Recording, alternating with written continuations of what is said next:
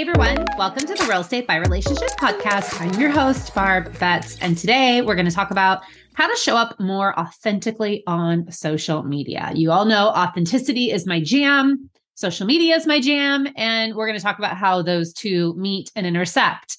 Because I get asked a lot, Barb, how do you do it? How do you be so real on social media?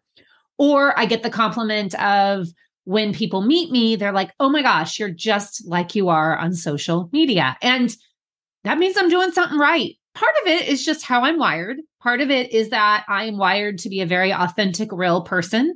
I don't do well with fake. I don't do well with not showing up as who I am.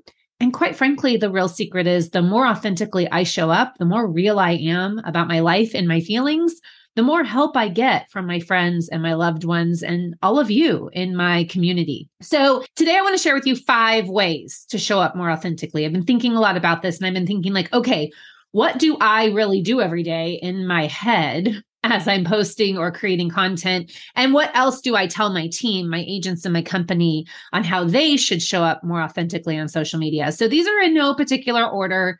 But we are going to talk about five key points. Number one is speak the truth obviously, to show up authentically, you got to be truthful. Now, I hope in real estate or any business for that matter, you're real and you speak the truth and you don't lie. But what I found is a lot of realtors embellish, a lot of realtors leave out details. And so when I talk about speak the truth, I really mean be transparent. Be transparent in a way that you communicate to your followings or your followers that not every day is a perfect day in real estate. But yet, when I look through most of your social media feeds, it looks like your real estate business is perfect. It's flawless, that you never have a bad day. And I'm here to tell you because I live in your shoes and I sell real estate and I manage a brokerage that you have bad days. We all have bad days. We all have days that don't look shiny and sparkly. But yet, all we're sharing out there on social media is the sparkly stuff. You need to be transparent. You need to speak the truth. Right now, you need to be clear to your followings that the real estate market is a little tough. Quit telling everyone that right now, today, late August of 2022, that real estate's all roses because it's not. And the more transparent and honest you can be, that, like, hey guys, real estate's tough right now it's tough on buyers with rising interest rates. It's tough on sellers to understand where to price their home and how to get it sold quickly without a lot of challenges when all of a sudden there's competition and buyers aren't making decisions as quickly. But you know what? I'm here to tell you that I've got a plan and I've got a solution and I will get you through this. I'm a pro. I do this every day. Now, that sounds a lot more real about what's going on in real estate right now than what I see most of you sharing. And what I see most of you sharing is it's still a great time to buy. Everything's perfect. Everything's going to be roses. You're going to find a home really quickly. And who cares what the interest rates are and all the other things that you guys are saying? So I just really want you to check yourself in the speak the truth category and really ask yourself Am I being honest with my followings? About what's really going on in real estate, which leads me to number two, which is show your real real estate business. And what do I mean by that? Well, what I mean by that is people want to see the behind the scenes of your business. They want to see what your day is like. You are more than just listing property and posting just sold. That's not the only thing you do. You negotiate, you meet vendors, you go to escrow offices, you deal with the lenders, you deal with title, you go to broker previews, you do open houses, you meet with clients, you go on listing appointments and buyer consultations, you meet the plumber, you meet the painter, you deal with the pipe that just burst or the fence that just fell down. You are more than just listed and just sold posts. And I will tell you, if you've heard me speak before, you've heard me say this. The only person that cares about your just listed or just sold post are the people that are buying or selling the property. And that's a fact. People do not go to Facebook to find a home. I'm going to say that again. People do not go to Facebook or Instagram to find a home. Friends, they go to the portal to find a home. They go to Google. They go to one of the various companies that I will not name here, but you all can say them by heart. That's where they go. They go to Facebook to find relationships. They go to Facebook to find humans, humans that sell real estate. So I want you to show up real, show your real real estate business. Number three, don't overschedule or overmarket. Now, what do I mean by that? Now, I'm a huge fan of scheduling out content. But we really only schedule content for my real estate company. We schedule the birthday posts, we schedule the anniversary posts, we schedule the holiday posts, we schedule the celebrations, we schedule just listed and just sold. You really shouldn't be over scheduling your personal content, which is really what most of the content you should be making is. And what I mean by that is the more you auto schedule, the more you're posting graphics and images and market updates and stats that, quite frankly, no one cares about you got to tell the story behind all those things. You got to put your spin on it. You got to show what's really kind of going on in your life that month, that week, whatever season you're in. And when you overschedule stuff, you typically are posting a lot of templated stuff. And I want you to just go look at your social media and scroll through and audit yourself and say, okay, how many times in a row did I post a market update? How many times in a row did I post a house instead of posting me? And that leads me into point number four, which I'm very passionate about, and that's the 90 10 rule.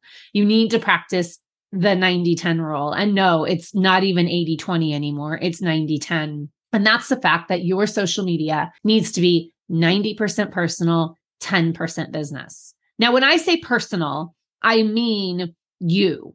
I don't mean that you can't ever talk about work. Well, you can go on social media and talk about the story behind the story. That's a personal spin on what you're doing in your business. What I mean is it should be 10% just listed, just sold market update, 90% you as a human. And you as a human does include you selling real estate. If you've heard me talk before, you've heard me talk about your brand menu. And your brand menu are the categories you should be talking about on social media. And only one of those should be real estate. The rest should be about you. So I want you to go back to your social media and again, audit yourself, count the posts. Are nine out of the last 10 posts personal? If they are, you're doing it right. If they're not, do what you can to increase up to those nine. And, you know, I have the social agent boot camp. And the reason I built the social agent boot camp is for this reason because social media is hard, but yet it's where our clients are. And it's the biggest gift that's ever been given to the real estate industry, in my opinion. And you're not maximizing the opportunity that's happening over there. And speaking of relationships, I've never seen a better platform to build relationships, nurture relationships, deepen relationships, and broadcast that you're a realtor and a good one. And that brings me to number five use stories. I've never had anything in my career be a better opportunity to broadcast for free to a list of relationships because, friends, your social media following is a list of relationships. Stories allow you to humanize social media, stories allow you to humanize being a realtor. My good friend Chelsea Peitz points this out all the time, and I really, really love this.